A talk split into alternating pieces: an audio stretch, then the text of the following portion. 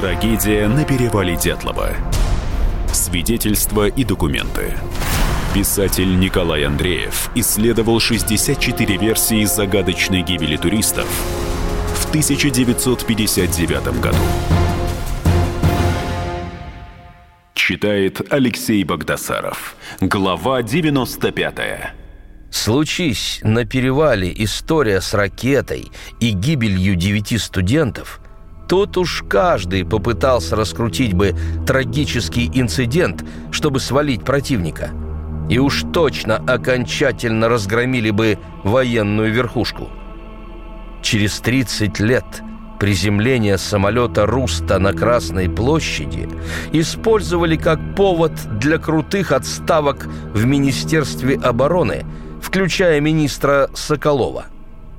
И то, что в 1959 году ни один из участников схватки не использовал трагическую коллизию, приведшую к смерти группы комсомольцев, как дубину для борьбы с военными, и даже не заинтересовался этой историей, показывает. То была не ракетная история. Военные не имели к ней отношения – и КГБ не имел отношения. Сразу после съезда Хрущев отбыл на отдых в Крым, где обдумывал планы грандиозных преобразований в управлении экономикой. Первый секретарь президиума ЦК с марта по октябрь 1959 года постоянно в разъездах. График поездок напряженный. Рязань, Тула. Потом встреча с избирателями. Хрущев, конечно же, выдвинут кандидатом в депутаты Верховного Совета РСФСР. Далее маршрут пролегал в Кишинев, Албанию, Ригу, ГДР. А каждый визит – это выступление, встречи, совещания. Занят он почти круглосуточно. 20 марта – Хрущев проводит пресс-конференцию. Он осмотрел только что открытую выставку достижений народного хозяйства. И не выглядел он на ней озабоченным из-за переживаний, что смерть девяти туристов на перевале раскроет некий главный секрет Советского Союза. В начале мая Хрущев на учениях Черноморского военного флота. Международные вопросы – отнимали у него массу времени. Готовился его визит в США. Первый для советского руководителя такого уровня. А подготовка велась, по сути, полгода. Да тут еще Китай. Вот кто в тот год доставлял головную боль Хрущеву – Отношения с Китаем и лично с Мао Цзэдуном стали ухудшаться после знаменитого доклада Хрущева о Сталине на 20-м съезде партии. Доклад этот, мягко говоря, не понравился китайским товарищам. Они продолжали боготворить Сталина, даже больше. Советский военно-морской флот планировал разместить в Тихом океане несколько новых подводных лодок – Связь с ними с территории Советского Союза была дорога и ненадежна, поэтому планировали построить на китайском побережье несколько радиостанций для поддержки коммуникаций. Мао сказал «нет» и потребовал, чтобы Советский Союз предоставил Китаю разработки по ядерной программе.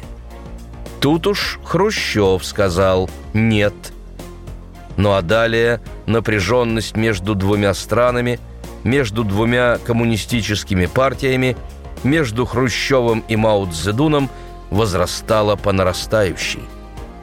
Но это особая, отдельная история.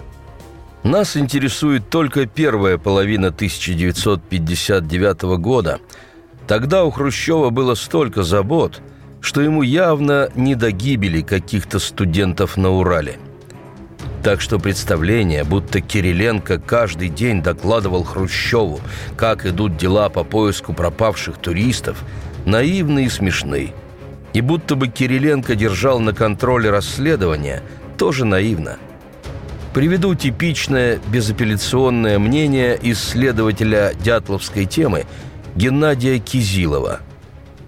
Поиски, расследования и вскрытие тел держал на контроле первый секретарь Свердловского обкома КПСС Кириленко через своих заместителей.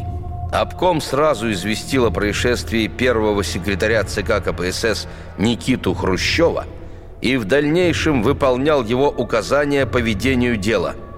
На Урал инкогнито приезжали полковники и генералы.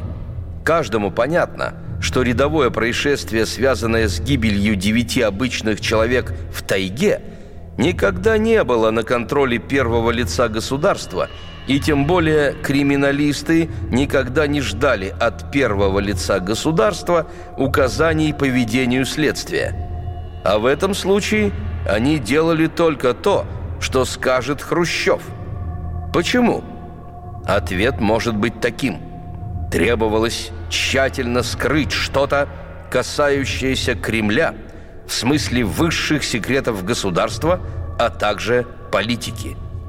Ну, разумеется, если верить безудержным фантазиям Кизилова – Хрущев и Кириленко следили за ситуацией на перевале потому, что их трясло от страха.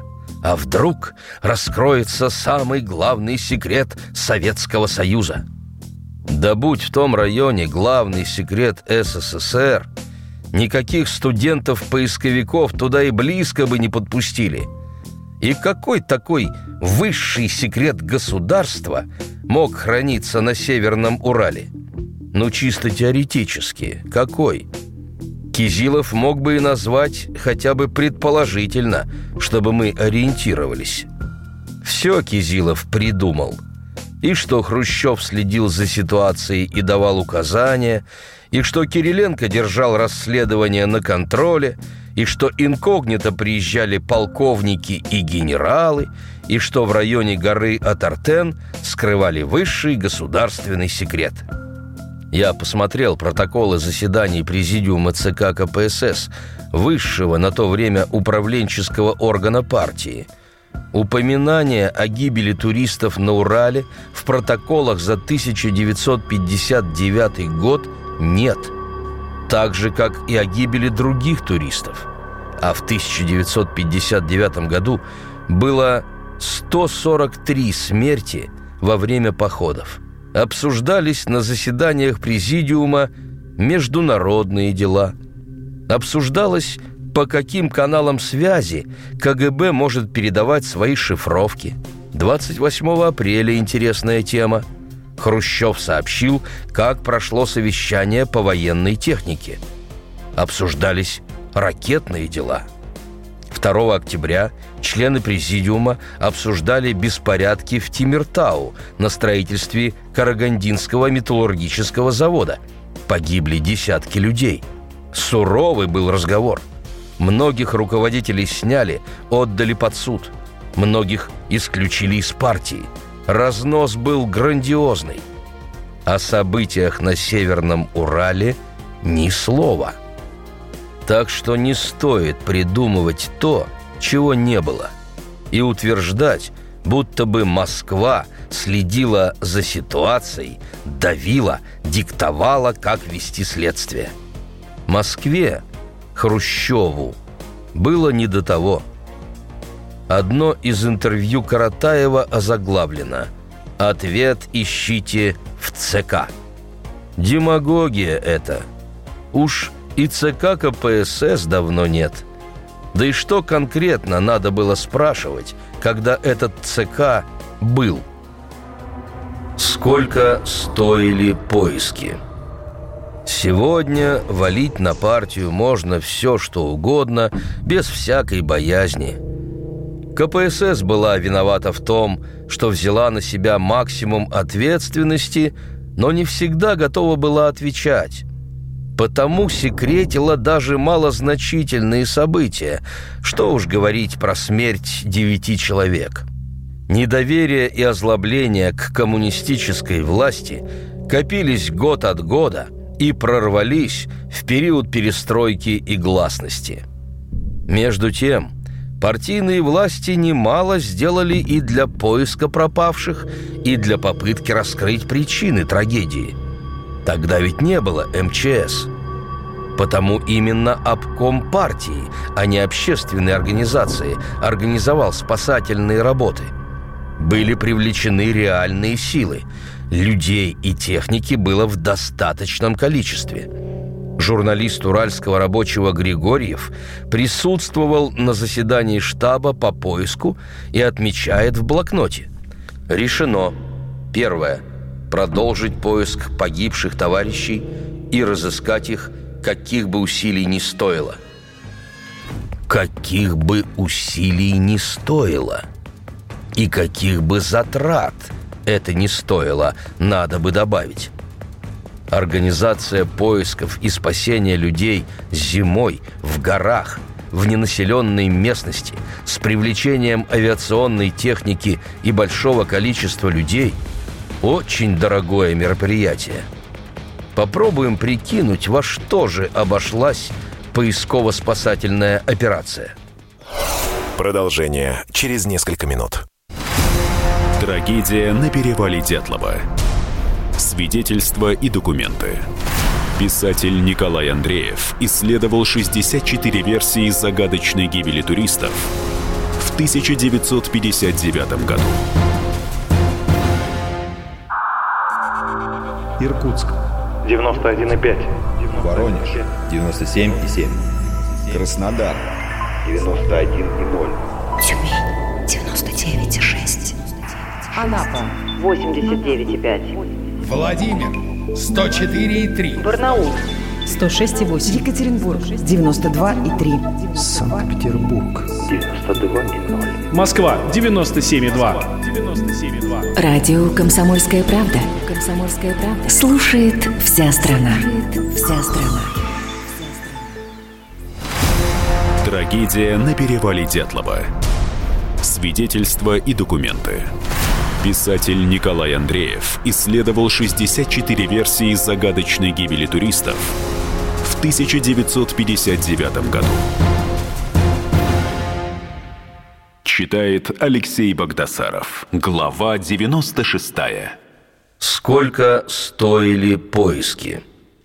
Попробуем прикинуть, во что же обошлась поисково-спасательная операция.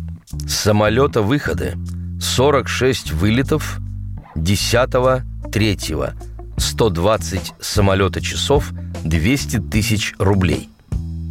И это расходы только за две недели. И только на полеты самолетов 200 тысяч рублей. А были заняты в поисках еще и четыре вертолета. И, наверное, расходы на них не меньше. В блокноте Григорьева запись. За мной будет послан вертолет за счет редакции. Это тысяч пять рублей. Надо понимать, что в пять тысяч обошелся только один рейс из Ивделя на перевал и обратно. А рейсов были десятки. Так что примем затраты на вертолеты еще тысяч в триста. Итого на авиацию 500 тысяч. А поиски продолжались до мая, то есть еще два месяца – но учтем, что интенсивность полетов была уже не такая, как в первые недели, потому оценим расходы на авиаподдержку за 60 дней в сумму еще полмиллиона рублей. Итого миллион. Питание. Продуктами поисковиков обеспечивали хорошо. Об этом и в записях Масленникова, и в воспоминаниях поисковиков – в день расходы на питание на каждого участника поисков рублей 30. То есть общая сумма на питание 3 месяца на 20 человек 54 тысячи рублей. А еще расходы на работе. Масленников участвовал в поисках, но получал зарплату и на заводе. Также сохраняли зарплату и другие поисковики, которых сорвали с рабочего места – Мало того, они считались в командировке, потому получали так называемые командировочные. Начальник официального штаба поисков, заместитель председателя облсполкома Павлов дал радиограмму в Ивдель. Всем руководителям учреждений Свердловска, из которых люди заняты в поисках, дано указание о продлении командировок. Таким образом, очень приблизительная оценка расходов на поисковую операцию около двух миллионов рублей. С чем бы сравнить эту сумму? Да вот с чем. С затратами на строительство завода – Анатолий Аграновский в очерке «Разговоров с примитивным меркантилистом», опубликованном в 1959 году, рассказывает о бездарном строительстве нефтеперегонного комбината в Уфе и приводит такую цифру. Опытный завод обошелся в 1 миллион 656 тысяч. Вот и сравнивайте. И теперь вопрос – Получается, что тогдашняя власть затратила сумму, равную стоимости завода, чтобы скрыть что-то от будущих исследователей трагедии на перевале. Да не проще ли было, не дешевле ли вообще никакой спасательной операции не проводить? Пропали туристы и пропали. От родственников отбились бы бюрократическими приемами – или сослались бы на государственные интересы, они бы поняли.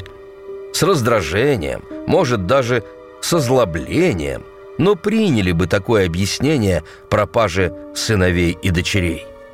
Да, действительно, власти после завершения поисковой операции закрыли для туристов район горы Атартен. Но сделали это отнюдь не из стремления что-то скрыть, а чтобы обезопасить другие группы от возможных неприятностей в районе, где произошла трагедия. Хотя реально этот запрет не работал. Туристы ходили на перевал. Кстати, еще во время поисковой операции ее участники, студенты политеха, предполагали, что наложат табу на походы. Журналист Григорьев – занес в блокнот обрывок разговора. «Теперь, наверное, в поход туристов не пустят». И запись в другом блокноте. «Теперь нас в поход не отпустят. Теперь денег на поход не дадут. Гордо ничего не даст», – вчера говорили ребята. Лев Семенович Гордо был руководителем спортклуба «УПИ». Туризм со второй половины 1959 года – стал в Свердловске полузапретным занятием. Об этом подробно рассказал мне Петр Иванович Бартоломей, участник поисков. В Свердловских газетах до трагедии время от времени появлялись материалы на туристские темы, но с июля 1959 года их как обрезало – Никаких закрытых зон и полигонов в районе гибели дятловцев не обнаружено – Многочисленные экспедиции год за годом обследовали район перевала Дятлова. Некоторые применяли металлоискатели. Найдены следы поисковых работ. Лавинные зонды, совковые лопаты, лыжные крепления, наконечник лыжной палки, остатки гильз от ракетницы и от малокалиберной винтовки. Но ничего, что можно было бы отнести к военному снаряжению или оборудованию. Группа энтузиастов поставила памятник погибшим. Виновные стрелочники. Родственники погибших, их друзья, студенты политеха не получали ответов на вопросы о том, что же произошло с группой Дятлова. Потому понятно их негодование – рассматривалось дело и в Генеральной прокуратуре РСФСР. Неизвестно, что при этом думали прокурорские работники в Москве, но, скорее всего, посчитали дело бесперспективным. Посылать следственную группу из столицы не посчитали нужным. Кстати сказать, не всегда хотели раскрыть истинные причины аварии и наказать виновных даже тогда, когда трагедия была много масштабнее.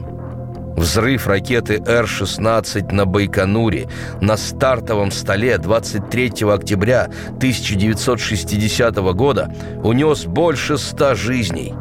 Погиб маршал Неделин, Комиссию по расследованию причин аварии Р-16 возглавил Брежнев.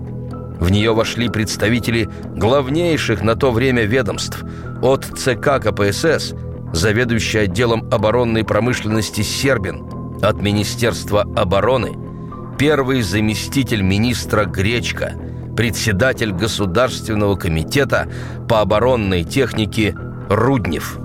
На заключительном заседании Брежнев сказал – я разговаривал с Никитой Сергеевичем, мы посоветовались, и правительство, руководство страны решило, что поскольку виновники этой трагедии и все причастные к этому делу погибли, за исключением Янгеля и Мрыкина, то решили никого не наказывать, потому что вы сами себя наказали.